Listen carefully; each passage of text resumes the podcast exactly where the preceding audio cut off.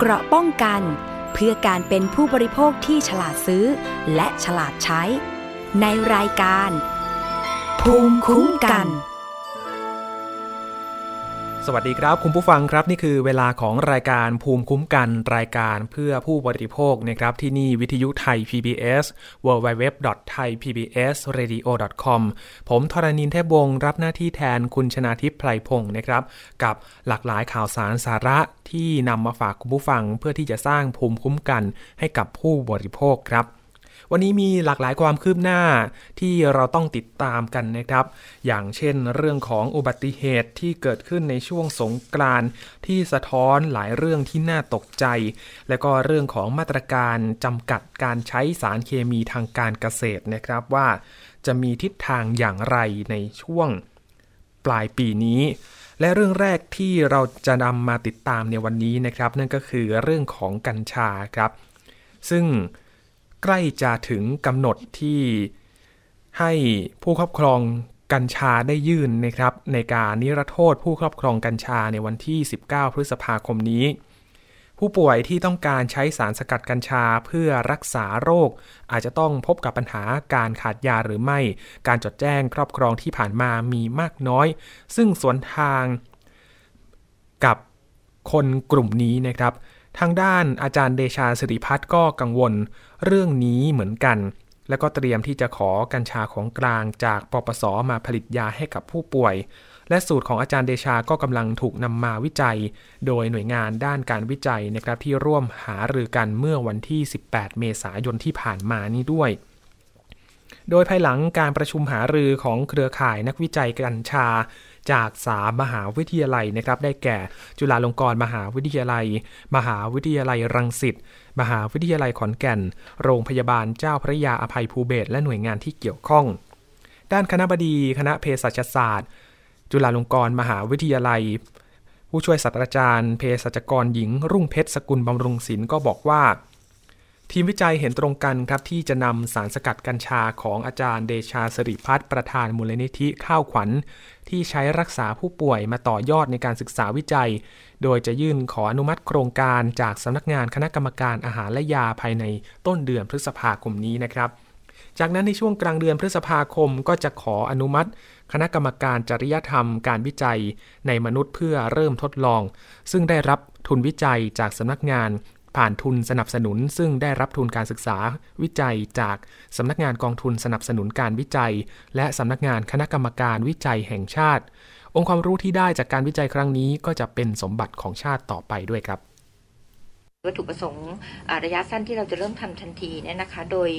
วัตถุประสงค์เนี่ยเพื่อให้ผู้ป่วยได้รับยาอย่างต่อเนื่องนะคะ โดยเฉพาะหลังพ้นกำหนดวันนิรโทษกรรม 19 พฤษภา2562 นะคะ วัตถุประสงค์ข้อที่1เนี่ยก็คือเพื่อติดตามผลการใช้น้ำมันกัญชาตามแนวทางของอาจารย์เดชาแบบไปข้างหน้านะคะ วัตถุประสงค์ที่ข้อที่2เนี่ยก็คือเพื่อวิเคราะห์สถานการณ์การใช้น้ำมันกัญชา ตามแนวทางของอาจารย์เดชา แล้วก็อาจารย์ธีรวัตรที่ที่ทำผ่านไปแล้วนะคะ ทีนี้กิจกรรมที่เราจะดำเนินการหลังจากนี้นะคะ ก็คือวันที่ 29-30 เมษายนเนี้ยนะคะ อาจารย์เดชาซึ่งได้สมัครเป็นหมอพื้นบ้านนะคะ ก็จะเข้าอบรมการใช้กัญชานะคะต้นเดือนพฤษภาเนี่ยคณะกรรมการออยก็จะอนุมัติให้ดำเนินการตามโครงการวิจัยแบบ actual research นะคะ ซึ่งเราจะเก็บข้อมูลไปข้างหน้า แล้วก็การวิจัยกัญชาจากข้อมูลที่มีอยู่แล้ว ทั้งในส่วนของอาจารย์เดชา แล้วก็อาจารย์ธีรวัตรนะคะ เราคงจะส่งข้อเสนอเพื่อจะขอจริยธรรมการวิจัยในมนุษย์ตอนกลางเดือนพฤษภานะคะ แล้วก็คณะกรรมการการแพทย์แผนไทย แล้วก็คณะกรรมการจังหวัดหรือสภาการแพทย์แผนไทยเนี่ยก็เราก็จะเสนอตำรับกัญชาของอาจารย์เดชาเนี่ยให้พิจารณาเพื่อพิจารณาเป็นภูมิปัญญาดั้งเดิมนะคะ ซึ่งอาจจะเทียบเคียงได้กับยากริซรินพยายอที่ได้มีการอนุมัติไปแล้วนะคะ แล้วก็หลังจากนั้นเนี่ยก็จะมีการขอใช้ของกลางเพื่อผลิตน้ำมันกัญชาจากน้ำมันกัญชาสำหรับการวิจัยนะคะ จากสำนักจากหน่วยงานปปสนะคะ งบประมาณสนับสนุนการวิจัยที่เป็นไปได้เนี่ยนะคะก็อาจจะมีสกว แล้วก็วชนะคะความรู้ที่ได้จากการวิจัยเนี่ยอันนี้ก็อาจารย์เดชาก็จะมอบให้เป็นสมบัติสาธารณะนะคะ ส่วนวัตถุประสงค์ระยะกลางและก็ระยะยาว ซึ่งทีมวิจัยจะไปพัฒนาข้อเสนอการวิจัยต่อไปเนี่ยก็จะมีเรื่องของการวิจัยเพื่อจะสร้างองค์ความรู้ด้านสายพันธุ์นะคะแล้วก็องค์ประกอบของสารออกฤทธิ์ในกัญชาค่ะ แล้วก็อีกเรื่องหนึ่งก็คือการวิจัยต่อยอดพัฒนาการใช้น้ำมันกัญชาตามแนวทางของอาจารย์เดชา ให้มีประสิทธิภาพมากยิ่งขึ้นเนี่ยนะคะ แล้วก็การสังเคราะห์สังเคราะห์องค์ความรู้จากกรณีของอาจารย์เดชาตามแนวทางมนุษยวิทยาค่ะ ก็ที่การสรุปจากที่ประชุมก็จะประมาณเท่านี้ค่ะด้านนายแพทย์ปราโมทเสถียรรัตน์รองอธิบดี กรมการแพทย์แผนไทยและการแพทย์ทางเลือกก็เชื่อว่า การขึ้นทะเบียนรับรองอาจารย์เดชาเป็นหมอพื้นบ้านไม่น่ามีปัญหานะครับหลังจากที่ มีการปรึกษายื่นให้อาจารย์เดชาเป็นหมอพื้นบ้าน และถ้าหากผ่านการรับรองแล้วต้องเข้าสู่กระบวนการอบรม หลักสูตรการใช้กัญชารักษาโรคด้วย หลังจากนั้นค่อยมาพิจารณากันครับว่าน้ำมันกัญชาของอาจารย์เดชาเข้าข่ายเป็นสูตรภูมิปัญญาดั้งเดิมหรือไม่ครับ เราก็หวังว่าพอดีตอนแรกทางกรมเสนอ ท่านรัฐมนตรีว่าเบื้องต้นเราคัดกรองตำรับที่ให้มาใช้ก่อน มีจุด 16 ตำรับ แต่ว่าน้ำมันกัญชาของอาจารย์เนี่ยไม่อยู่ใน 16 ตำรับนี้ หมายว่าเป็นเป็นสูตรเฉพาะที่อาจารย์ยืนยันแล้วว่าอาจารย์อาจารย์ให้เป็นสมบัติสาธารณะนะครับขั้นตอนก็คือว่าถ้าอาจารย์เป็นเป็นหมอพื้นบ้านและใช้กัญชาได้แล้วอาจารย์ต้องการใช้นอกเหนือจาก 16 ตำรับนั้นนะก็คือว่าอาจารย์ก็เอาสูตรมามานำเสนอหน่อยนะครับ ให้คณะกรรมการที่กรมการแพทย์จะพิจารณาให้ว่าอันนี้เป็นไปตามภูมิปัญญาดั้งเดิมนะครับ ซึ่งเราก็หวังว่าเออด้วยฟังดูในที่ประชุมในกับ กับอาจารย์กับทางอาจารย์ปานเทพว่าที่มาของสูตรตำรับอะไรต่าง ๆ นะครับเป็นไปตามเป็นไปตามภูมิปัญญาดั้งเดิมหรือไม่ยังไงเราก็พิจารณาดูได้ไม่ไม่ยากนะครับไอ้ก็ใช้ระยะเวลาไม่เกินสองสัปดาห์นะครับ ซึ่งเราก็คาดหวังว่าถ้าเกิดเราตีว่าเป็นอันนี้เป็นภูมิปัญญาดั้งเดิมนะอาจจะเป็นการแพทย์แผนไทยการแพทย์พื้นบ้านในที่ใช้ในชุมชนและท้องถิ่นอนาคตก็จะเกิดประโยชน์ถ้าเกิดว่างานวิจัยของอาจารย์ออกมาว่าตำรับนี้ดีนะ เราก็สามารถเอามาขึ้นทะเบียนเป็นเป็นยาแผนโบราณได้กับออย นะครับ ก็จะใช้ได้ประโยชน์กับคนทั่วไปได้นะครับ หมอแผนไทยคนอื่นแล้วว่าหมอแผนปัจจุบันอาจจะไม่ใช้ประโยชน์ได้ด้วยนะครับอันนี้คือที่เราเตรียมการไว้นะครับก็คือมีอยู่ตามขั้นตอน เป็นหมอพื้นบ้านก่อนนะครับก็เป็นหมอพื้นบ้านที่ใช้อบรมใช้กัญชาได้นะครับ แล้วก็เอาสูตรน้ำมันกัญชาเนี่ยมาขอพิจารณาให้เป็นเป็นตำรับตามภูมิปัญญาทั้งเดิมนะครับทางด้านอาจารย์เดชาสิริพัฒน์นะครับ ประธานมูลนิธิข้าวขวัญก็แสดงความเป็นห่วง ถึงผู้ป่วย 5,000 คนที่ได้รับแจกยาล็อตสุดท้ายเมื่อวันที่ 3 เมษายนที่ผ่านมาจะขาดยานะครับ ก็เตรียมทำหนังสือประสานขอกัญชาของกลาง จากปปส เพื่อนำมาผลิตยาให้กับผู้ป่วยต่อไป ส่วนตัวอาจารย์เดชายังเห็นว่าต้องปรับแก้กฎหมาย เพราะว่ายังเป็นอุปสรรคในการทำงานกับผู้ป่วยอยู่ครับ นอกจากงานวิจัยไม่ให้ผลประโยชน์ให้เกิดขึ้นก่อสังคม แล้วก็สำหรับยาผมถ้าเป็นประโยชน์ก็ยกให้สังคมนะครับ ผมจะต้องทำอีกเรื่องหนึ่งครับ เพราะว่าสิ่งที่ผมทำมาตลอดเนี่ย ถ้าเป็นเรื่องดีนะครับ มีอุปสรรคอย่างเดียวนะครับ ที่เป็นหลักก็คือกฎหมาย ที่ผมคิดว่ายังไม่ดีเท่าที่ควรนะครับ จะไม่ส่งเสริมให้ทำได้เต็มที่เท่าที่ควรจะทำได้ แต่กลับเป็นอุปสรรคในบางเรื่องนะครับ เพราะฉะนั้นระยะยาวจริง ๆ เมื่อผ่านพ้นเรื่องผู้ป่วยไปได้แล้ว แจกยาได้แล้ว พัฒนายาได้แล้วเนี่ย ผมไม่ทำเรื่องกฎหมายต่อครับ เพื่อจะผลักดันให้กฎหมายเนี่ย เปลี่ยนแปลงให้ดีขึ้นเท่าที่จะดีได้นะครับ ด้านคณะบดีสถาบันแพทย์แผนบูรณาการและเวชศาสตร์ชะลอวัย มหาวิทยาลัยรังสิตนายปานเทพผัวพงพันธ์ก็ยังกังวลนะครับว่าหลังพ้นกำหนดนิรโทษกรรม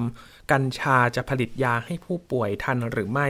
เพราะว่าที่ผ่านมามีผู้แจ้งครอบครองกัญชาเพียง 1,000 คนเท่านั้นครับ แต่ตัวเลขที่เก็บจากเครือข่าย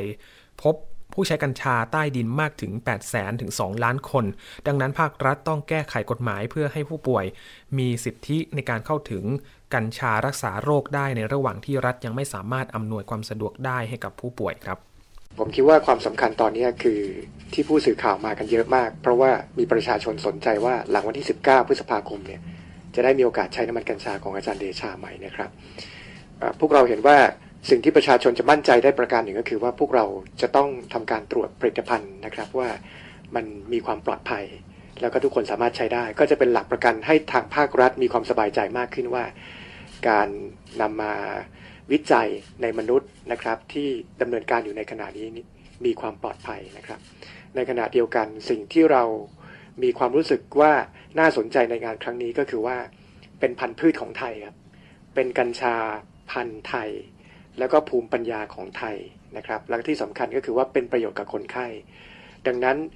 เมื่อเรามาเห็นว่าช่องทางการวิจัยเป็นกระบวนการหนึ่งนะครับ ที่ทำให้ผู้ที่มาใช้เป็นบุคลากรในการวิจัยด้วย แล้วก็อาจารย์เดชาก็จะเป็นส่วนของการวิจัยด้วย ผมคิดว่าช่องทางนี้น่าจะเป็นทางออกที่ทำให้ทุกคนมีส่วนร่วมที่จะทำให้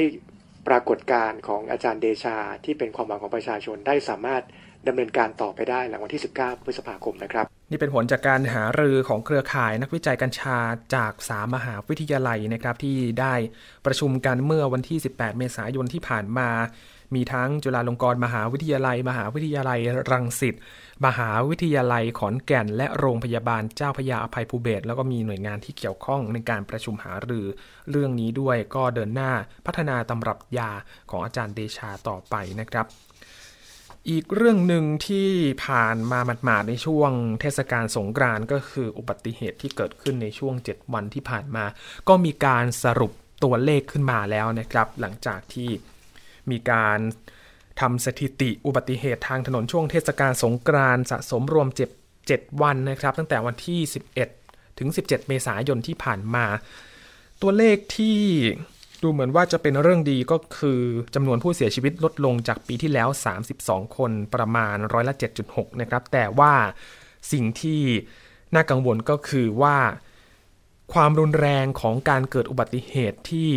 ดูเหมือนว่าจะพบความรุนแรงมากกว่าทุกปีที่ผ่านมานี่แหละครับ ตรงนี้เป็นสิ่งที่น่าเป็นห่วง ทางศูนย์การอำนวยการป้องกันและลดอุบัติเหตุทางถนนช่วงเทศกาลสงกรานต์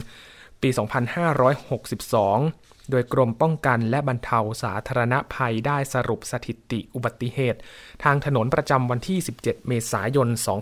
2562 นะครับ ในวันที่ 17 เกิดอุบัติเหตุ 273 ครั้งครับ มีผู้เสียชีวิต 30 คนบาดเจ็บ 77 คน สาเหตุที่ทำให้เกิดอุบัติเหตุสูงสุดก็คือขับรถเร็วนะครับกว่าร้อยละ 38.1 ตัดหน้ากระชั้นชิด 26.74 ยานพาหนะที่เกิดอุบัติเหตุสูงสุดก็ยังคงเป็นรถจักรยานยนต์ที่ร้อยละ 79.15 นะครับสำหรับจังหวัดที่เกิดอุบัติเหตุสูงสุด คือจังหวัดนครศรีธรรมราช และจังหวัดสุราษฎร์ธานี จังหวัดละ 10 ครั้ง จังหวัดที่มีผู้เสียชีวิตสูงสุดได้แก่จังหวัดลบบุรี 4 คน จังหวัดที่มีผู้บาดเจ็บสูงสุด คือสุราษฎร์ธานี 11 คน โดยรวมสถิติอุบัติเหตุทางถนนสะสม 7 วันนะครับระหว่างวันที่ 11-17 เมษายนที่ผ่านมา เกิดอุบัติเหตุสะสมจำนวน3,338 ครั้ง เสียชีวิต 386 คน บาดเจ็บ 3,442 คน จังหวัดที่ไม่มีผู้เสียชีวิตมี 4 จังหวัดนะครับ ได้แก่กระบี่ พังงา สุขโขทัย และอ่างทอง จังหวัดที่เกิดอุบัติเหตุสะสมสูงสุด ในช่วง 7 วันก็คือเชียงใหม่และนครศรีธรรมราช จังหวัดละ 128 ครั้ง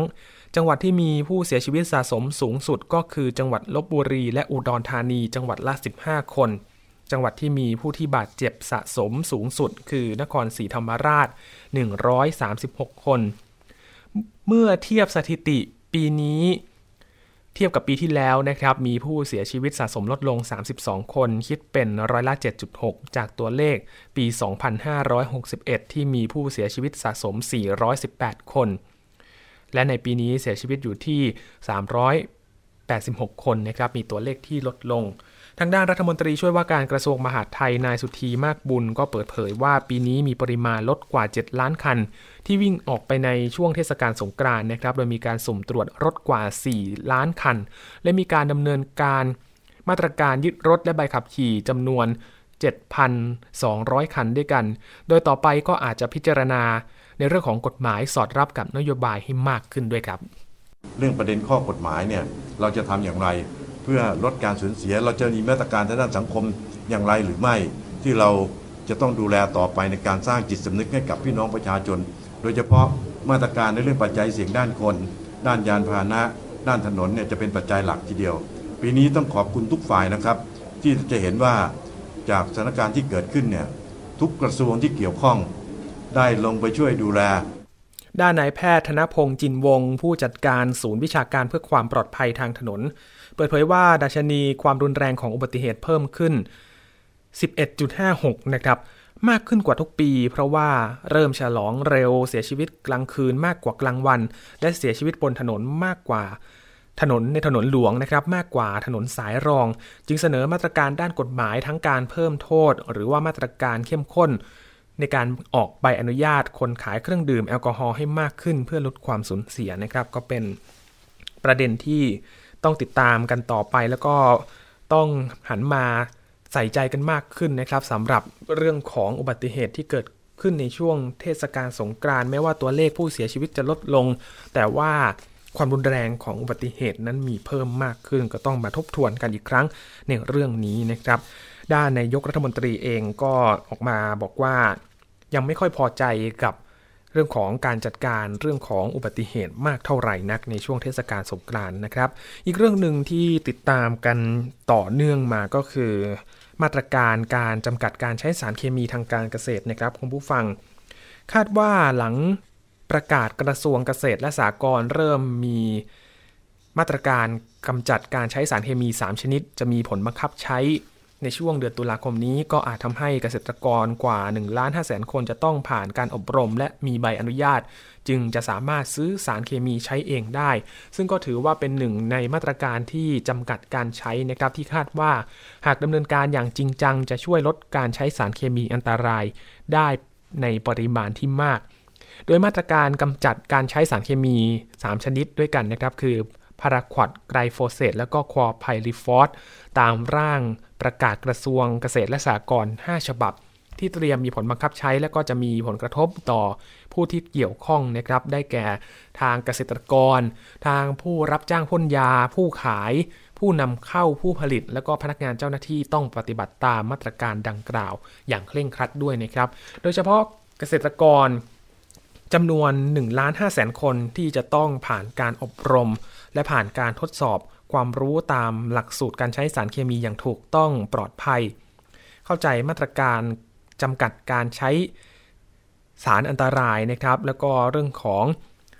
อันตรายและความเป็นพิษต่อร่างกาย ต่อสุขภาพและสิ่งแวดล้อมจากวิทยากรของกรมวิชาการเกษตร เช่นเดียวกับผู้รับจ้างพ่นสารเคมีอีกกว่า 50,000 คนนะครับที่จะต้องผ่านการอบรม ซึ่งจัดขึ้นในช่วงเดือนมิถุนายนที่จะถึงนี้ด้วย พร้อมทั้งอบรมกำนันผู้ใหญ่บ้านปลัดอบตอ อีกกว่า 80,000 คนให้เข้าใจบทบาทในการทำหน้าที่เจัดพนักงาน ผู้มีอำนาจตรวจสอบการใช้สารเคมีในเขตท้องที่ที่รับผิดชอบ ตามพระราชบัญญัติวัตถุอันตรายปี 2535ทางด้านนายอนันต์สุวรรณรัตน์ปลัดกระทรวงเกษตรและสหกรณ์ก็เชื่อว่า ถ้าหากบังคับใช้มาตรการได้อย่างเต็มที่ก็จะช่วยจำกัดการใช้สารเคมีทั้ง 3 ชนิดนี้ลดลงกว่าครึ่งภายในช่วง 1-2 ปีนี้ครับ ทุกคนต้องรู้ต้องผ่านการอบรม ทุกคนต้องมีใบอนุญาต ทุกคนต้องผ่านการกันกรองของของทางวิชาการว่าเหมาะที่จะใช้ไม่ใช้อะไรต่างๆเนี่ยในระบบนี้ก็ก็จะเป็นระบบที่ที่จะทำให้การควบคุมกำกับสารเคมีทางการเกษตรที่มีประสิทธิภาพ แล้วก็การใช้ก็จะในความเห็นผมจะลดน้อยลง แล้วก็เกิดประสิทธิภาพ ทางด้านกรมวิชาการเกษตรก็ประมาณการไว้นะครับว่าการนำเข้าสารเคมีทั้ง 3 ชนิดนี้ ก็คือพาราควดไกรโฟเซตและก็คอไพริฟอสจะลดลงจากมาตรการนี้ โดยพาราควอดจะนำเข้าลดลงจาก 40,000 กว่าตัน ในปี 2560 ก็จะเหลือเพียง 21,000 ตันในปีนี้ ไกรโฟเซตจาก 60,000 ตันเหลือ 48,000 ตัน คอครอไพริฟอส จาก 3,600 ตัน เหลือเพียง 1,100 ตันนะครับสำหรับมาตรการจำกัดการใช้สารเคมี ในร่างประกาศกระทรวงเกษตรและสหกรณ์จำนวน 5 ฉบับที่คาดว่าจะมีผลบังคับใช้ในเดือนตุลาคมนี้กำหนดให้ใช้พาราควดและไกรโฟเซตเฉพาะเพื่อกำจัดวัชพืชในการปลูกอ้อยยางพาราปาล์มน้ำมัน มันสำปะหลังข้าวโพดและไม้ผลเท่านั้นนะครับ ส่วนคลอไพริฟอสให้ใช้ กำจัดแมลงในการปลูกไม้ดอกและพืชไร่ เพื่อกำจัดหนอนเจาะลำต้นเท่านั้น รวมทั้งได้กำหนดพื้นที่ห้ามใช้สารเคมี 3 ชนิดในพื้นที่ปลูกผัก และพืชสมุนไพร พื้นที่ต้นน้ำแล้วก็พื้นที่สาธารณะนะครับ นี่เป็นมาตรการที่เกิดขึ้น เกี่ยวกับการใช้สารเคมี 3 ชนิดนี้ เพราะว่ามีผลกระทบที่เกิดขึ้น อย่างชัดเจนในเรื่องของสุขภาพ เรื่องของพื้นที่ชุมชนนะครับที่มีสารปนเปื้อนจากสารเคมีทั้ง 3 ชนิดนี้ ก็ต้องออกมีออกมามีมาตรการที่เข้ามาดูแลในเรื่องนี้กันด้วยนะครับ พูดถึงการใช้สารเคมีจริงๆแล้วก็มีตัวอย่างหนึ่งนะครับที่ฝรั่งเศส เกษตรกรฝรั่งเศสชนะคดีเรียกค่าเสียหาย จากเกษตรกรที่ป่วยจากยากำจัดศัตรูพืชครับ ที่ฝรั่งเศสศาลในเมืองลียง ได้ตัดสินให้มอนซันโต ต้องจ่ายค่าเสียหายให้กับเกษตรกรฝรั่งเศส ผู้เป็นโรคเกี่ยวกับระบบประสาทหลังการใช้ยากำจัดศัตรูพืชของพวกเขานะครับ โดยทางสื่อที่ฝรั่งเศสระบุว่าถือเป็นชัยชนะครั้งล่าสุดของผู้บริโภคที่ฟ้องร้องบรรษัทเคมีพันต้องรับผิดชอบกับผลกระทบของผลิตภัณฑ์ โดยบรรษัทเคมีพันข้ามชาติ มอนซันโตต้องจ่ายค่าเสียหายให้กับเกษตรกรชาวฝรั่งเศส ชื่อพอฟรองชัว จากคำตัดสินของศาลในเมืองดิยง ประเทศฝรั่งเศสเมื่อวันที่ 11 เมษายนที่ผ่านมานะครับ โดยเบื้องต้นมีการกำหนดให้จ่ายค่าธรรมเนียมทางกฎหมายเป็นเงิน ราว1ล้าน8แสนบาทด้วยกัน และจะมีการระบุถึงจำนวนเงินเต็มที่ต้องจ่ายให้โจทย์ต่อไป โดยที่ฟรองซัวฟ้องร้องเรียกค่าเสียหายทั้งหมดรวมราวกว่า 36 ล้านบาทด้วยกันนะครับ นี่เป็น ตัวอย่างหนึ่งที่เกิดขึ้นในต่างประเทศเกี่ยวกับการเรียกร้องผลกระทบที่เกิดขึ้นจากการใช้สารเคมีนะครับ ซึ่งมีการป่วย แล้วก็จากการผลกระทบจากการใช้สารเคมี โดยคุณฟอนซัวเขาต่อสู้คดีนี้มาเป็นเวลากว่า 12 ปีด้วยกันครับ โดยเขาเริ่มป่วยครั้งแรกเมื่อประมาณ 15 ปีที่แล้วครับ เริ่มต้นจากการสูญเสียความทรงจำปวดศีรษะและเป็นลม หลังจากที่สูดยากำจัดศัตรูพืช เข้าไปโดยไม่ได้ตั้งใจ และในยากำจัดศัตรูพืชดังกล่าวก็มีสารที่เรียกว่าอะโมโนchlorobenzene ซึ่งเป็นสารประกอบที่ฝรั่งเศสประกาศว่าเป็นสารที่ผิดกฎหมาย จากนั้น 3 ปี และในช่วงนั้นก็สั่งให้มีการยกเลิกวางแผนขายบริษัทอของผลิตภัณฑ์ดังกล่าวด้วยนะครับ ก็มีหลายตัวอย่างในต่างประเทศนะครับที่ มีการสั่งห้ามสาร monochlorobenzene ก่อนหน้านี้หลายประเทศ ถึงแม้ว่าจะไม่ใช่สารเดียวกันกับในประเทศไทย แต่ว่าก็ต้อง เป็นตัวอย่างที่น่าสนใจอย่างหนึ่งนะครับที่ต้องศึกษาถึงกระบวนการถึงผลกระทบที่เกิดขึ้น เช่นเดียวกัน ของเกษตรกรในต่างประเทศนะครับ มีอีกเรื่องหนึ่งที่น่าสนใจแล้วก็มีการเปิดเผยมานะครับ จริงๆ เรื่องนี้ก็ไม่ใช่เรื่องใหม่สักเท่าไหร่นะครับคุณผู้ฟังสำหรับเรื่องของคุณภาพน้ำจากตู้กดน้ำทั่วประเทศ โดยเฉพาะตู้กดน้ำที่เราคุ้นเคยกันก็คือตู้กดน้ำหยอดเหรียญ มีการเปิดเผยจากกรมอนามัยครับ เปิดเผยข้อมูลคุณภาพน้ำจากตู้กดน้ำหยอดเหรียญทั่วประเทศ ผ่านเกณฑ์มาตรฐานเพิ่ม ทางกรมอนามัยก็แนะนำผู้ประกอบการต้องยื่นขออนุญาต ตู้น้ำจากอปทก่อนนะครับ หากไม่ดำเนินการต้องโทษจำคุกไม่เกิน 6 เดือน หรือว่าปรับไม่เกิน 10,000 บาท หรือว่าทั้งจำทั้งปรับครับ อธิบดีกรมอนามัยแพทย์หญิงพันพิมลวิปุลากร กล่าวถึงการเก็บตัวอย่างน้ำจากตู้กดน้ำหยอดเหรียญในพื้นที่กรุงเทพมหานคร เทศบาลนคร และเทศบาลเมือง พบว่าคุณภาพน้ำของตู้น้ำหยอดเหรียญมีแนวโน้มดีขึ้น โดยในปี 2561 ครับมีเกณฑ์มีการผ่านเกณฑ์คุณภาพน้ำประปาดื่มได้ร้อยละ 68.59 สูงขึ้นจากปี 2557 ที่มีเพียงร้อยละ 40.9 โดยปัญหาหลักที่ทำให้คุณภาพน้ำจากตู้หยอดเหรียญไม่ผ่านเกณฑ์ก็คือ เรื่องของการปนเปื้อนแบคทีเรียครับเนื่องจากไม่มีการดูแลรักษาความสะอาดของตู้น้ำหยอดเหรียญ และขาดการบำรุงรักษา ปรับปรุงคุณภาพน้ำภายในตู้ เช่น ไม่ล้างไส้กรอง ไม่เปลี่ยนไส้กรองเป็นต้น แล้วก็มีวิธีสังเกตด้วยนะครับคุณผู้ฟังสำหรับประชาชนที่ใช้บริการตู้น้ำหยอดเหรียญควรสังเกตสภาพของตู้น้ำหยอดเหรียญทั้งภายในทั้งภายนอกด้วย โดยตัวตู้ต้องสะอาดไม่สกรปรกทำจากวัสดุที่แข็งแรงทนทานไม่ผุกร่อน หรือว่าไม่เป็นสนิม จุดติดตั้งต้องมีความสะอาดโดยรอบนะครับ ตั้งอยู่ในพื้นที่ที่เหมาะสม ไม่ตั้งอยู่ใกล้สถานที่ทิ้งขยะ หรือว่าสิ่งปฏิกูล ช่องรับน้ำภายในตู้ก็ต้องสะอาด มีฝาปิดมิดชิด ไม่มีคราบสกปรกหรือว่ามีฝุ่นละออง หัวจ่ายน้ำก็ต้องทำจากวัสดุที่เหมาะสมกับอาหารอย่างเช่นสแตนเลส ไม่ควรเป็นท่อพลาสติก หรือว่าสายยางนะครับ ต้องสะอาด ไม่เป็นตะไคร่หรือว่ามีสิ่งสกปรกบริเวณหัวจ่ายน้ำถ้าสังเกตว่า หลายแห่งเหมือนกันนะครับ ที่ตู้หยอดน้ำนั้น มีการเปลี่ยนหัวจ่ายจากสแตนเลสเนี่ยต่อท่อพลาสติกกันบ้างต่อสายยางกันบ้างนะครับ ก็ต้องตรวจสอบว่า มีความสะอาดปลอดภัยหรือไม่ แล้วก็สังเกตสีและกลิ่นของน้ำนะครับ ว่าจะต้องไม่ผิดปกติด้านหน้าของตู้ก็ต้องติดฉลากแสดงคำแนะนำการใช้งานด้วย และมีสติกเกอร์ แสดงรายการตรวจสอบ หรือว่าดูแลรักษาที่น่าเชื่อถือระบุ บริษัทเจ้าของ ชื่อผู้ตรวจวันเวลาที่ตรวจมาอย่างชัดเจนด้วยนะครับ และถ้าหากว่าพบตู้หยอดน้ำหยอดเหรียญที่ไม่มีคุณภาพ แล้วก็มีสภาพชำรุดไม่ตรงตามลักษณะดังกล่าวข้างต้นนี้ หรือว่าสงสัยว่าน้ำจากตู้หยอดเหรียญนั้นไม่สะอาดอาจมีการปนเปื้อนของเชื้อโรค ก็สามารถแจ้งไปยังส่วนราชการส่วนท้องถิ่นที่เกี่ยวข้องในพื้นที่ให้เข้ามาตรวจสอบ และก็ดูแลได้ด้วยนะครับ เนื่องจากเป็นอำนาจหน้าที่ โดยตรงของราชการส่วนท้องถิ่นในการควบคุมกิจการที่เป็นอันตรายต่อสุขภาพ ตามกฎหมายการสาธารณสุข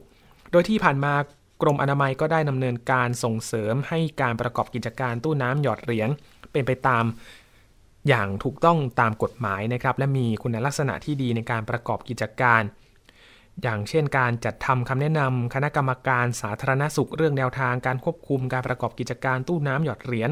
จะทำร่างข้อบัญญัติท้องถิ่น เรื่องสุขลักษณะการประกอบกิจการตู้น้ำหยอดเหรียญการส่งเสริมให้องค์กรปกครองส่วนท้องถิ่น พัฒนาคุณภาพในการควบคุมประกอบกิจการตู้น้ำหยอดเหรียญหรือว่า EHA 2003 รวมไปถึงการเสริมความรู้ให้กับผู้ประกอบการและประชาชนนะครับ โดย ส่วนของการควบคุมกำกับการประกอบกิจการตามพระราชบัญญัติการสาธารณสุขปี 2535 นั้นต้องอาศัยอำนาจของเจ้าพนักงานท้องถิ่นในการกวดขันด้านสุขลักษณะนะครับตามข้อบัญญัติท้องถิ่น และการกระตุ้นให้ผู้ประกอบการดำเนินการขออนุญาตนะครับ โดยอธิบดีกรมอนามัยก็ระบุว่าผู้ประกอบการนั้นก็จะต้องมายื่นขออนุญาต จากองค์กรปกครองส่วนท้องถิ่นในพื้นที่ประกอบกิจการนะครับ ไม่เช่นนั้น จะมีความผิดฐานประกอบกิจการโดยไม่ได้รับอนุญาตตามพระราชบัญญัติการสาธารณสุขนะครับปี 2535 ต้องระวางโทษจำคุกไม่เกิน 6 เดือน หรือว่าปรับไม่เกิน 1 0,000 บาท หรือว่าทั้งจำทั้งปรับนะครับ นี่เป็นเรื่องของคุณภาพน้ำที่เราเองก็ต้องตรวจสอบกันด้วยนะครับ โดยเฉพาะพื้นที่ใต้อาคารหอพักต่างๆ ที่มักจะมีตู้กดน้ำก็ต้องตรวจสอบกันให้ดีๆ เป็นหูเป็นตานะครับ ว่าตู้กดน้ำดังกล่าวมีความสะอาดปลอดภัยหรือไม่นะครับ คุณผู้ฟังครับเดี๋ยวช่วงนี้พักกันสักครู่นะครับ ช่วงหน้ามาติดตามช่วงคิดก่อนเชื่อมาติดตามกันต่อนะครับ เรื่องของแพ้อาหารมีอะไรมากกว่าที่คุณคิดตอนที่ 2 ช่วงหน้ากับภูมิคุ้มกันครับ เกราะป้องกันเพื่อการเป็นผู้บริโภคที่ฉลาดซื้อ และฉลาดใช้ ในรายการ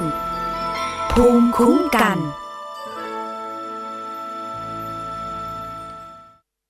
อยู่ที่ไหนก็ติดตามเราได้ทุกที่ ผ่านช่องทางออนไลน์ จากไทย PBS Digital Radio ทั้ง Facebook Twitter Instagram และ YouTube Search คำว่าไทย PBS Radio แล้วกดไลค์หรือ Subscribe แล้วค่อยแชร์ กับคอนเทนต์ดี ๆ ที่ไม่อยากให้คุณพลาดอ้อเรามีให้คุณฟังผ่านพอดแคสต์แล้วนะ ที่คุณอย่ามาถามอะไรที่ search เจอใน Google เออ ถามกูรูในสิ่งที่ Google ไม่มี TCAS keyword สำคัญเลย TCAS คือระบบการคัดเลือกค่ะ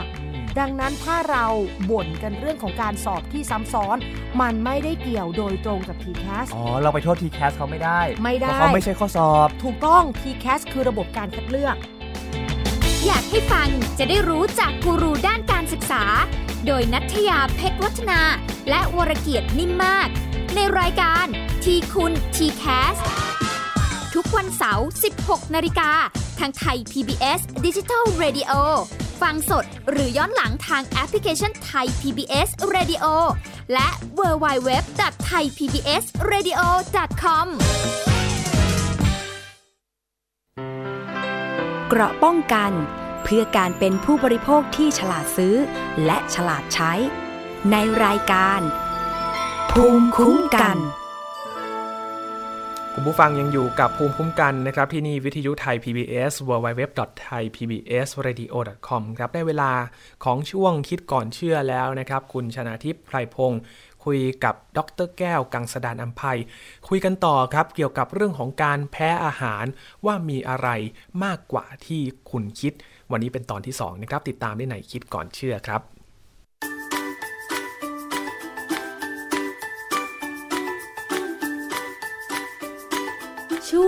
คิดก่อนเชื่อ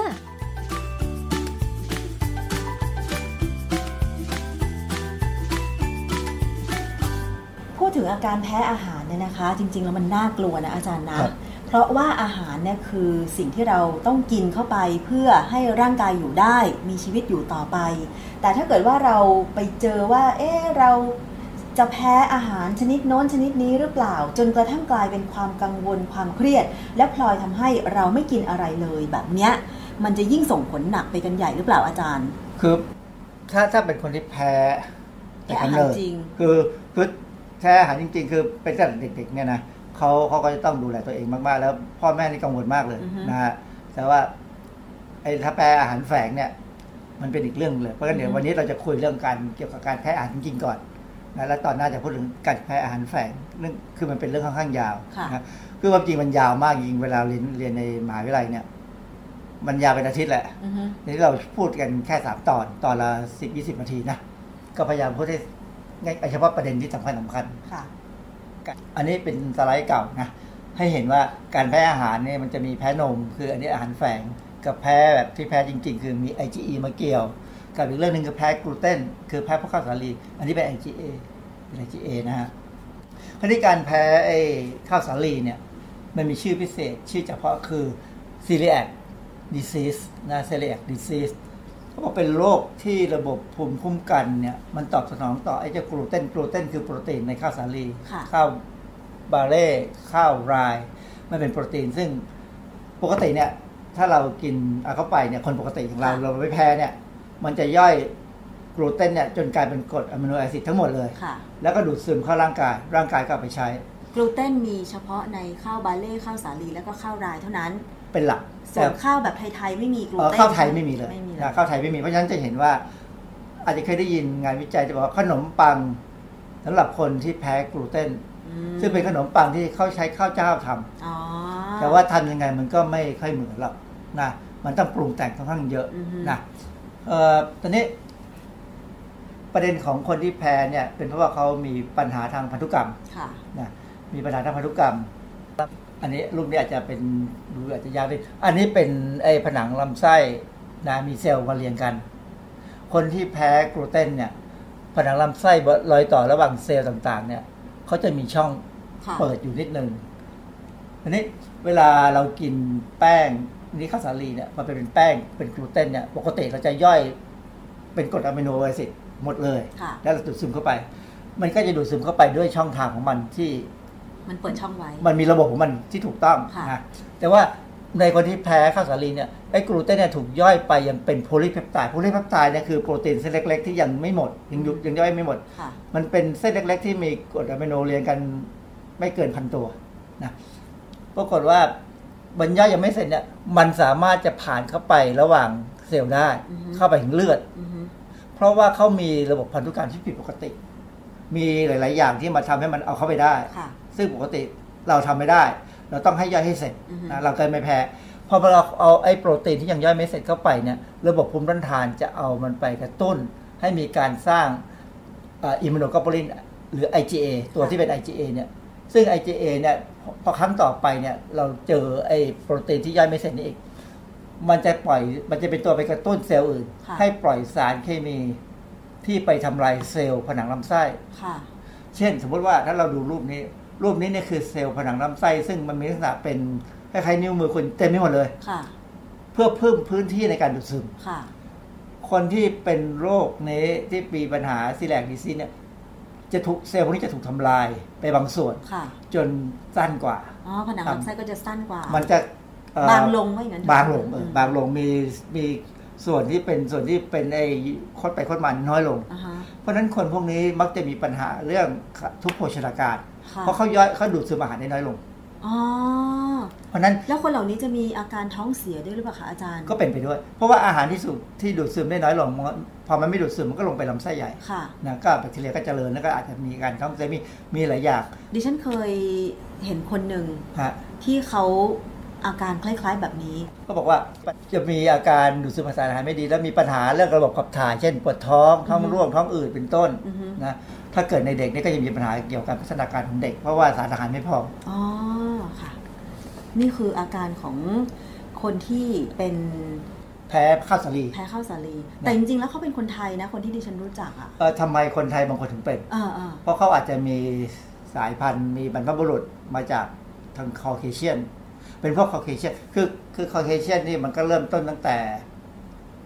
แถวกรีกแถว เอเชียไมเนอร์อือฮึเอเชียไมเนอร์เนี่ยความจริงไม่ใช่มองโกลอยแล้วค่ะเพราะเอเชียไมเนอร์นี่อยู่ข้างๆจีนเหนืออินเดียเหนืออิหร่านขึ้นไปค่ะพวกนี้ออกฝรั่งค่ะแต่ยังเป็นเอเชียอยู่ เพราะฉะนั้นพวกนี้มาอยู่ในเมืองไทยแล้วก็มีอย่างอย่างสมมติว่าเราถามว่า เรามีคนคอเคเชียนมารับราชการสมัยอยุธยาไหมมีค่ะอ๋อก็คอสแตนตินฟอลคอนหรือว่าพวกอะไรพวกเนี้ยอ๋อคนเราเห็นหลาย ๆ คนที่เป็นดาราหน้าตาออกฝรั่งบ้านเราเป็นคนไทยแท้ๆค่ะจริงไม่ใช่มีบรรพบุรุษเป็นคอเคเชียนอ๋อ ก็อาจจะมีพันธุกรรมที่ไม่ดีมาค่ะนะถ้าเป็นพวกคนผิวเหลืองมองโกลอยเนี่ยไม่ค่อยมีปัญหาแพ้ข้าวสาลีอ๋อจากนี้นี่แต่ถามว่าร้อยเปอร์เซ็นต์ไม่ใช่ เพราะว่าอย่างคนที่กินข้าวสาลีเช่นพวกคนจีนบางคนก็แพ้เหมือนกันอือฮึแต่ถ้าเป็นมงโกลอยอืมแต่หรืออาจจะเป็นมงโกลอยที่มีพันธุกรรมผสมกับคอเคเชียนคือพวกรัสเซียค่ะเพราะจีนเหนือขึ้นไปก็ออกคล้ายฝรั่งค่ะนะมันเป็นมันเป็นเรื่องที่พันเกี่ยวกับพันธุกรรมค่ะเพราะฉะนั้นคนพวกนี้ก็จะมีปัญหาของ ทุกโภชนาการได้ค่ะทีนี้การแพ้อาหารแท้กับแฝงเนี่ยนะมันเป็นเรื่องที่มักจะสับสนกันเอ่ออย่างที่บอกกันแล้วว่า ถ้าแพ้อาหารแฝงเนี่ยในทางวิชาการเรามักจะเรียกว่า food intolerance แต่ถ้าแพ้อาหารจริงเป็น allergy ไดอะแกรมเนี่ยคือแพ้อาหารแท้ๆคน แต่บางทีมันมันก็มีอาการบางอย่างผสมกัน เช่น คันบ้าง จามบ้างลมพิษเป็นลมพิษอืมเป็นเล็กๆน้อยๆไม่ได้เป็นมาก หรือเป็นมาก หรือเป็นเหงื่อออกคัน ซึ่งบางทีเราก็ อยู่ๆเราก็คันแพ้เหงื่อตัวเอง แพ้เหงือกดิฉันเป็น ซึ่งมันมันมันถ้าถ้าอย่างนี้ปั๊บเนี่ยผมก็ต้องแนะนำให้คุณไปตรวจ IgG อ๋อเหรอคือเขาจะแนะนำอย่างนี้เลยถ้าคนค่ะที่เป็นคนขายเขาบริการพวกเนี้ยนะอ่าฮะบอกเอาให้รู้ไปเลยแพ้เหงื่อคันเพราะอะไรอ่าฮะจริงๆมันก็อาจจะคันเพราะว่าวันนั้นเราอาจจะสกปรกไปหน่อย ไม่ดิฉันน่ะรู้ตัวเลยว่าดิฉันน่ะเป็นภูมิแพ้อยู่แล้วอืมแล้วเวลาถ้าเดินผ่านสถานที่ก่อสร้างอย่างแถวรามคำแหงก็จะมีที่ก่อสร้างรถไฟฟ้า ฝุ่นมันเยอะ บางทีมันไม่ได้ผมแพ้หรอกบางทีมันแพ้ปูนซีเมนต์อ่าผงปูนซีเมนต์เนี่ยตัวแสบก็ไม่แน่ใจคือมันว่ามันเป็นฝุ่นเป็นควันมันต้องเยอะกว่าคันอยู่แล้วเพราะไอ้พวกปูนซีเมนต์เนี่ยมันมันหน้าที่มันคือดูดดูดน้ำมาทำให้มันแข็งค่ะมันก็ดูดน้ำเราไปแล้วก็คันอ่าฮะคือหายใจเข้าไปมันก็จาม เดินผ่านที่ก่อสร้างนี่คือถึงแม้จะปิดจมูกยังไงกลับมาโดนผิวอาจารย์คันใช่มันก็ธรรมดาคันตามแล้วมันพันบางทีก็อาจจะถึงอาการมีผื่น แต่ผื่นนั้นอาจจะไม่ใช่ผื่นแบบที่เป็นฮิสตามีนอือฮึอาจจะเป็นผื่นธรรมดาอาบน้ำอาจจะหายก็หาย ไม่ต้องค่ะทายาด้วยซ้ำหรือไม่ค่ะต้องกินยาด้วยซ้ำนะเพราะฉะนั้นคนก็เลยจะสับสนพอการมีอาการสับสนแบบเนี้ยเลยกลายเป็นช่องช่องหนึ่งที่ทำให้คนหากินได้อืมนะซึ่งผิดถูกอีกเรื่องหนึ่งนะนี่เราจะพูดถึงเรื่องฟู้ดอ l ล r ร์จีอ่าฮะฟู้ดแพ้อาหารแท้ๆเป็นปฏิกิริยาระหว่างแอนติบอดีเลย IgE เนี่ยกับอาหารเอ่อมีการปล่อยฮิสตามีนออกมาจาก mast cell มันจะมี mast cell เป็นเซลล์พิเศษ ซึ่งในเซลล์นั้นอาจจะมีสารพวกฮิสตามีน prostaglandin และอื่นๆ พวกเนี้ยจะเป็นตัวเป็นสารที่ทำให้เกิดอาการทำให้ผนังเซลล์เนี่ยผนังหลอดเลือดเนี่ยรั่วอือฮึชั่วคราวค่ะมันมันมันไม่ใช่รั่วแบบรั่วแบบถาวรมันเป็นรั่วชั่วคราวแล้วปล่อยให้มีอะไรต่างๆออกมาจากจากเลือดเนี่ยเข้าไปอยู่ในใต้ใต้ใต้เส้นเลือด ค่ะราะฉะนั้นเกิดอาการบวมค่ะพองขึ้นมา โดยชัดเจนเนี่ยก็คืออย่างเช่นเนี่ยอาการที่เราเรียกว่า anaphylactic คือผื่นๆเนี่ยอันผื่นนี้อาการหนักนะ อาการแบบนี้แอนติฮิสตามินไม่อยู่นะค่ะอันนี้ต้องใช้อิปเนฟรินคือใช้ไอ้หลอดเข็มพิเศษที่คนที่เขาแพ้จริงๆเนี่ยเขาจะมีฉีดเลยดิฉันเคยเป็นแบบนี้โหถ้าเป็นขนาดนี้นี่อันตรายนะอ่าฮะต้องต้องอาจจะต้องไปตรวจ IgE ซึ่ง IgE จะตรวจได้เลยว่าเราแพ้อะไรคือคือปกติเนี่ยวิธีตรวจก็คือใช้ skin test ค่ะ อาจจะใช้มือหรือใช้หลังค่ะ แล้วก็เอาสารสกัดจากอาหารที่เราคิดว่าเราแพ้เนี่ยจิ้มลงไปนิดนึงนิดนึงนิดนึงแล้วก็เลยแปลว่าตรงนี้คือจิ้มอะไรค่ะมันจะบอกเลยว่าเราแพ้นู่นแพ้นี่อ่าฮะแพ้สิ่งแวดคือพูดง่ายๆเขาตรวจสอบสิ่งแวดล้อมเราอ๋อว่าทำให้เราแพ้ไหมค่ะก็เรียกสกินเทสค่ะอันนั้นเป็นการตรวจ IgE นะไม่ใช่ IgA อย่างที่เขาโฆษณากันเอ่ออาการที่แพ้เนี่ยคือผิวหนังอักเสบลมพิษ ลมพิษส่วนใหญ่คนก็จะเป็นเยอะนะใช่เด็กๆเวผมลาเป็นลอามกาศพิษ อากาศเปลี่ยนก็เป็นนะอาจารย์สิ่งที่พ่อทำให้ก็คือเขาไปเอาใบพลูอ่าฮะมาขยำกับเหล้าโลง แล้วก็ทาทามันก็หายอะอ้าวเหรอคะง่ายของดิๆฉันปล่อยให้หายเองมันก็หายเองก็ได้อ่าฮะถ้าทามันจะเร็วขึ้น แต่ว่าถ้าเป็นหนักๆในสองครั้งของชีวิตเนี่ย อันนั้นน่ะหายเองไม่ได้ต้องไปหาหมอจะไปหาหมออ่าฮะหมอก็จะถ้าถ้าใจใจบอกแล้วว่าแอนติฮิสตามีนไม่ได้ เอาไม่อยู่เนี่ยนะค่ะต้องอีปินฟรินฉีดเลยอ๋อแต่ว่าที่ผมแพ้เนี่ยเป็นเป็นลมพิษผื่นคือจำได้เลยผู้ใหญ่จะใช้ใบพลูเนี่ยขยำกับเหล้าโลงทาค่ะก็หายแต่ถ้าเป็นอาการลมแพ้อาหารแบบหนักๆเนี่ยเจ็บหน้าอกปวดท้องท้องร่วงขึ้นไส้อาเจียนช็อกหมดสติถ้าถึงการอาการช็อกเนี่ยคราวนี้มีปัญหาแล้วเพราะฉะนั้นถ้าเกิดผื่นอย่างนี้ขึ้นเนี่ยต้องหาหมอแล้วค่ะหลักการง่ายๆเลย สารแปลกปลอมมันสามารถเข้าไปในเลือดได้ แต่เข้าไปได้ยังไงเดี๋ยวเรียกว่าเล่าอีกที พอเข้าไปเนี่ยมันไปกระตุ้นให้ B เซลล์ซึ่งเป็นเม็ดเลือดขาวเนี่ยสร้าง IgE IgE เนี่ยก็จะไปเกาะที่ mast cell ไว้ แล้วก็จะวิ่งอยู่ในรอบตัวเราอือฮึรอครั้งที่สองที่สารแปลกปลอมเข้าไปอีกอือฮึพอเข้าไปอีกคราวนี้ไอ้พอมันไปก่อนที่ IgE ที่มาสเซลล์มาสเซลล์ก็จะปล่อย histamine ออกมาอือฮึทำให้เกิดอาการบวมนะเส้นเลือดหนักเบาขึ้นอยู่กับว่าคนคนนั้น มีเวรกรรมแค่ไหน เป็นพันธุกรรมเลยใช่เป็นเวรกรรม คนเป็นอ่อแอภูมิแพ้หรือว่าแพ้อะไรต่างๆ เนี่ย มันเป็นเวรกรรมจริงเป็นเวรกรรมที่มากับพันธุกรรมก็มีๆนะใช่คำถามว่าทำไมคนถึงแพ้อาหารมันมีหนังสือเล่มหนึ่งเขาอธิบายนะเขาบอกว่ามีผนังลำไส้เล็กมีเสมือนรอยรั่ว ที่เกิดจากการอักเสบของได้อาหารเนื่องจากไวรัสคือติดเชื้อไวรัสค่ะส่วนใหญ่จะเป็นเด็กๆนะเด็กจะเป็นติดเชื้อไวรัสค่อนข้างเยอะนะ กินอาหารแล้วมันคือร่างกายยังไม่พร้อมไม่แข็งแรง คือกินอาหารแล้วสกปรกแสดงว่าถ้าสมมติว่าเกิดผนังลำไส้เล็ก มีเสมือนรอยรั่ว ตั้งแต่เด็กๆเนี่ยก็คือว่ามีโอกาสที่จะเป็นแพ้เลยการมีโอแพ้กาสจะแพ้ได้เยอะได้เยอะครับอืมเอ่ออีกอันหนึ่งที่คือการคลอดก่อนกำหนด แล้วเซลล์ผนังลำไส้ยังเชื่อมไม่เรียบร้อยอือฮึไม่เสร็จความจริงเนี่ยแม้กระทั่งเด็กที่คลอดตามกำหนดเนี่ยเขาบอกในช่วงหกเดือนแรกเนี่ยให้กินนมอย่างเดียว ให้กินนมแม่อย่างเดียว อ๋ออย่าไปเสริมอะไรนะค่ะเพราะว่าถ้าช่วงสมมติก่อนหกเดือนเนี่ย แล้วไปให้อยากไหมอยากให้ลูกแข็งแรงมากเลยให้กินไข่แดงเนี่ยไอ้ไข่แดงโปรตีนในไข่แดงอะมันอาจจะมีบางส่วนที่ซึมรั่วเข้าไปในเลือดได้ เพราะว่าผนังลำไส้เขายังไม่เรียบร้อยอืมคนนั้นจะแพ้ไข่ค่ะแล้วอันนี้มีหลักฐานชัดๆ คือผมมีอาจารย์ท่านหนึ่งเป็นหมอด้วยกันนะค่ะอาจารย์หมอเนี่ย ลูกสาวท่านอะ แพ้ไข่อืมก็ถามอาจารย์ทำไมแพ้ไข่อะทำไมเขาถึงแพ้ไข่ ผมให้กินไข่ก่อนหกเดือน นี่ขนาดเป็นคุณหมอนะอาจารย์ ตอนนั้นมันยังไม่มีข้อมูลมาว่าต้องกินต้องลูกต้องกินนมจนถึงหกเดือนค่ะเขาอาจารย์บอกว่าให้เขากินนมแค่สามเดือน เพราะลาลาคลอดได้สามเดือนอ่าแล้วคนที่บ้าน เห็นว่าเด็กเขาโตอะ ก็เลยให้กินไข่ถ้ากินไข่เนี่ยต้องมาเป็นอาหารเสริมหลังหกเดือนอือฮึกินไข่กินกล้วยบดอะไรเงี้ยตั้งหลังสามเดือนตั้งหลังหกเดือนค่ะเพราะฉะนั้นหกเดือนแรกเนี่ยนมอย่างเดียวค่ะ ต้องให้นมไม่ได้ค่ะถ้าไม่ได้นมคนก็ต้องเป็นนมวัวก็ยังดี ก็นมไอ้ humanized milk ที่เขาขายนะถ้านะสำหรับคนที่ไม่มีมีมีปัญหาเรื่องน้ำนมนะค่ะแต่ถ้าไม่มีปัญหาน้ำนมลาได้สามเดือนก็ต้องคั้นนม เก็บในตู้เย็นไว้ให้พี่เลี้ยงหรือให้คนที่เลี้ยงเด็กเนี่ยเอามาให้กินอุ่นให้กินอ่าอืมแต่อย่างลูกสาวผมเนี่ยก็อยู่ได้สามเดือน ก็กินนมนมวัวแหละค่ะแต่เป็น humanized milk หมายความว่านมเลี้ยงเด็กยังไม่หกเดือนเนี่ยต้องเป็นนมที่เขาทำให้เหมือนนมแม่ทำนมวัวให้เหมือนนมคนอ่า คือนมวัวจริงๆเนี่ยมันมีความเข้มข้นของโปรตีนสูงกว่านมคนประมาณสองเท่าอ๋อ humanized milk คือการได้เขาทำให้เจือจาง แต่ปรับสารอาหารให้เหมือนกับในนมแม่อ๋อดังนั้นมันจะแพงกว่าไหมแพงดิอ่านมผงนี่แพง แล้วปัจจุบันเนี่ยสมัยผมผมหนุ่มๆเนี่ยผมค่ะผมชอบซื้อนมผงยี่ห้อหนึ่งอือฮึมาชงน้ำชงน้ำกินเพราะว่านมผงเนี่ยมันง่าย มันไม่ต้องใส่ตู้เย็นอืมเออ ปรากฏว่าเดี๋ยวนี้ไม่มีขายเลยนะนมผงค่ะมีแต่ humanized milk นั่นเลยอือฮึซึ่งรสชาติมันเรากินไม่ได้ค่ะมันเติมนู่นเติมนี่จนประหลาดมาก แต่เด็กเขากินได้เพราะว่ามันใกล้เคียงนมแม่เขาถูกบังคับให้กินเขาไม่มีปัญญาจต่อริงๆเด็ต้ากนก็ไม่ได้ไม่สามารถเด็กคงบไม่ชอบด้หรอกเพราะรสชาติมันผมลองดื่มนมที่เป็น humanized milk ที่เขาเป็นผงเนี่ยมาไปชงมันรสชาติมันประหลาดมากเลยอะคนคนทำนี่ไม่เคยถามคนกินนะเพราะคนกินก็ไม่เคยจะไปบอกคนทำได้ไงนะค่ะเอ่อทีนี้ อีกอาการหนึ่งคือโรคที่เขาเรียกว่า cystic fibrosis ซึ่งฝรั่งก็เป็นเยอะ เป็นโรคเรื้อรังที่ถ่ายทอดทางพันธุกรรม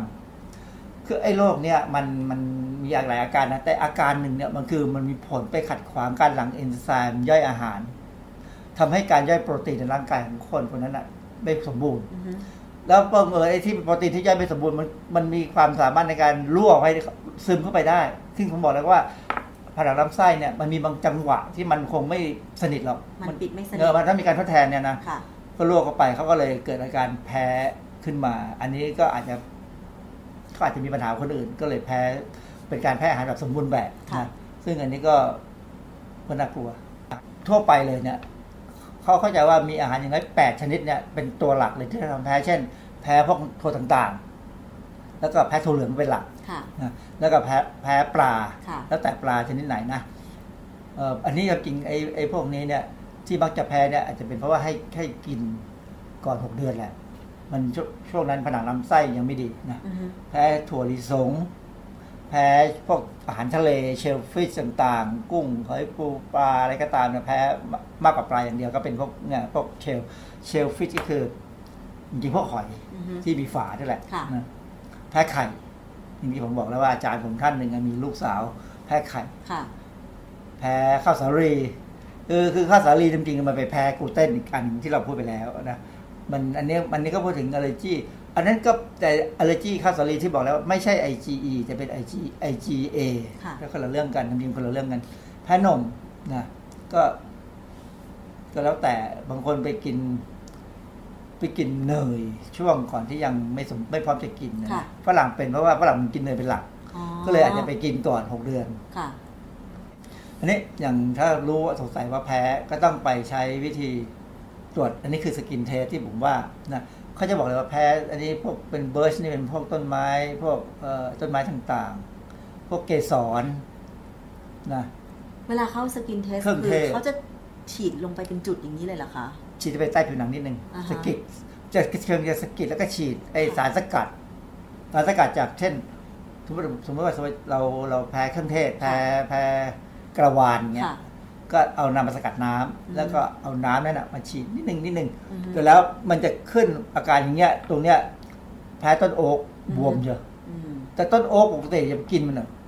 ก็ไม่กินโอ๊กไม่ให้ต้นกิน แต่อาจจะแพ้เกสรหรือแพ้อะไรสักอย่างที่เกี่ยวกับโอ๊กน้ำมันต้นโอ๊กอะไรก็ได้นะเอ่อ แพ้เชื้อราบางอย่างพินิซิลเลียม แพ้หมา แพ้แมว แพ้แพ้ขนหมาขนแมวอ่านะพวกเนี้ยเออจริง ๆเขาจะทำครั้งนี้จบไปแล้ว อาจจะมาอีกซีรีส์หนึ่งอือฮึอีกซีรีส์หนึ่งอืมบางคนแพ้เยอะมากเลยนะค่ะทีนี้การแพ้เนี่ยก็จะมีวิธีการบำบัดคือ desensitization คือทำให้มันค่อยๆไม่ไม่ไม่ไวค่ะ โดยการให้พวกค่อยๆสัมผัสกับพวกไอสารที่ต่อคุณแพ้ปริมาณน้อยๆน้อยๆไปเรื่อยๆเรื่อยๆจนร่างกายเริ่มชิน ก็อาจจะพอทนไหวอือฮึนะแต่ถามว่าหายเลยไหมไม่หายหรอกอืมถ้าใครแพ้อะไรแล้วก็คือจะแพ้อย่างนั้นใช่ไหมน้องสาวผมแพ้แพ้ถั่วเหลืองก็พยายามดีเซนกินซิไม่ไตได้ไงเลยไม่ได้เลยอ่ายังไงก็ไม่ได้เลยนะค่ะเหตุผลก็คือว่า ไอการแพ้ดีเซนซิไตเนี่ยเขามักจะใช้กับสิ่งแวดล้อมแมลงพิษแมลงหอบผืดหรือพิษพวกเกสรดอกไม้อะไรอือฮึยาฆ่าแมลงหรือแม้ต่างๆซึ่งไม่ใช่อาหารอืมยังไม่มีองค์กรไหนเลยที่บอกว่าการทำดีเซนซิไตเนี่ยบำบัดกับภาวะแพ้อาหารได้อืมแต่ในเน็ตภาษาไทยมีโรงพยาบาลโรงพยาบาลหลายบางโรงบอกว่าเขาทำได้อืมผมก็ถ้าใครทำไปทำก็แล้วแต่บุญกรรมนะ ผมไม่รู้นะเพราะมันน่ากลัว คืออาการแพ้แบบนี้แพ้จริงเนี่ยค่ะมันถึงชีวิตได้ เพราะฉะนั้นแต่ทำในโรงพยาบาล ถ้าไม่สำเร็จเขาก็คงปักอีปินิฟรินให้แหละอือฮึนะอย่าทำเองเด็ดขาดนะไม่ไม่ไม่ไม่บังควรเลย เพราะว่าน่ากลัว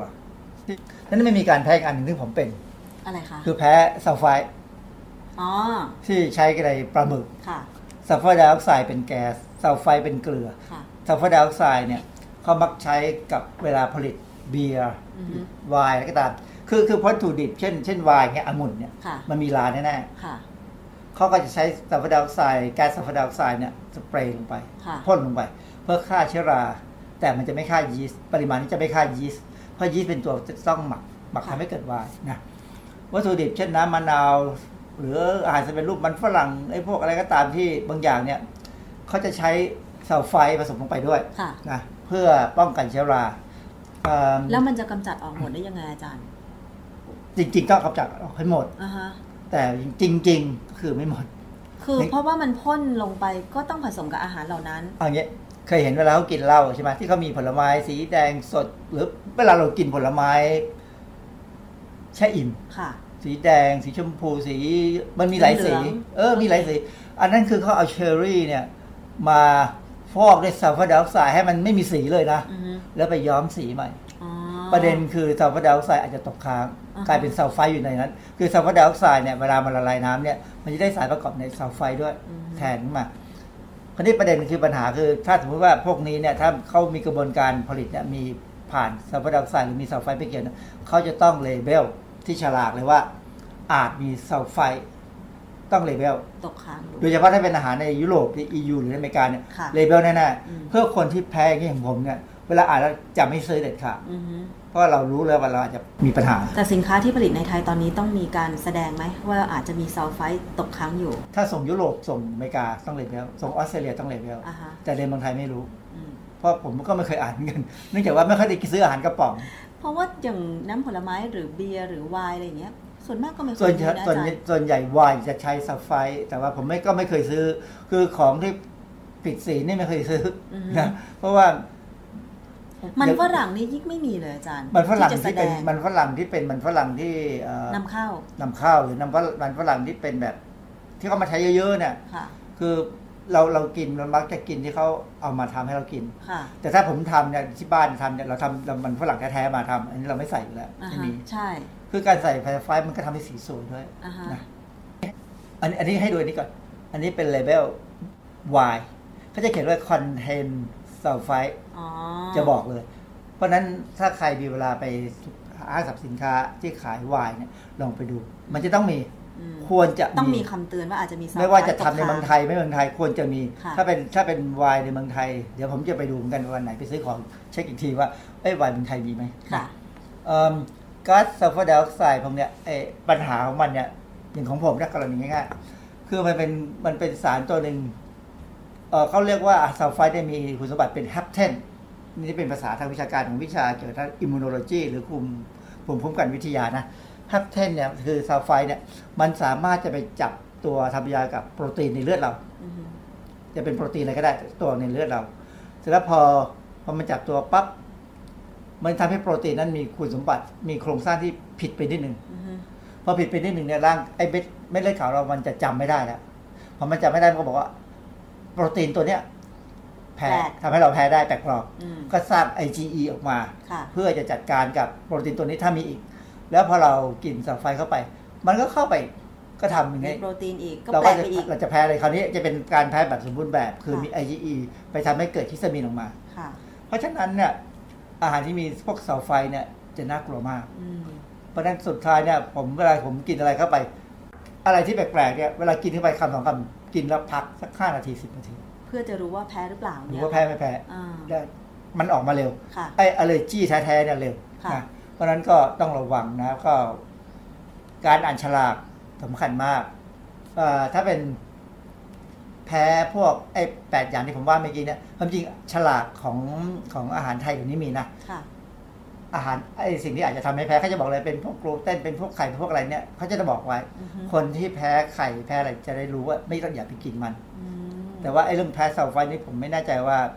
คือคือมันมีเฉพาะสิ่งอะไรบางอย่าง โดยโดยเฉพาะพวกไวน์พวกเบียร์เนี่ยจะมีน่าจะมีนะอือฮึเพราะว่าเราก็ทำอะไร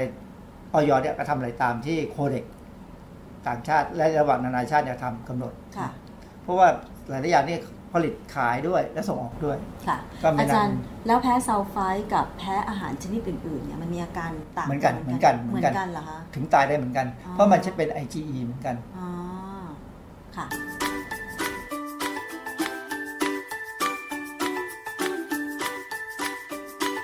ช่วงคิดก่อนเชื่อ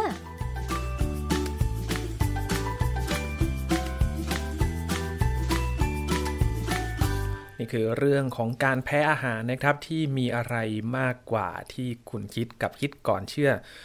ติดตามมา 2 ตอนแล้วนะครับ ก็ครบถ้วนเกี่ยวกับเรื่องของการแพ้อาหารนะครับ นี่คือภูมิคุ้มกันประจำวันนี้ครับ คุณผู้ฟังติดตามรายการย้อนหลังกันได้ที่ www.thaipbsradio.com นะครับช่วงนี้ผมทรณินเทพวงศ์ขอบพระคุณสำหรับการติดตามรับฟังครับ สวัสดีครับ ติดตามรับฟังรายการย้อนหลังได้ที่เว็บไซต์และแอปพลิเคชันไทย PBS Radio ไทย PBS ดิจิทัล Radio วิทยุข่าวสารสาระ เพื่อสาธารณะและสังคม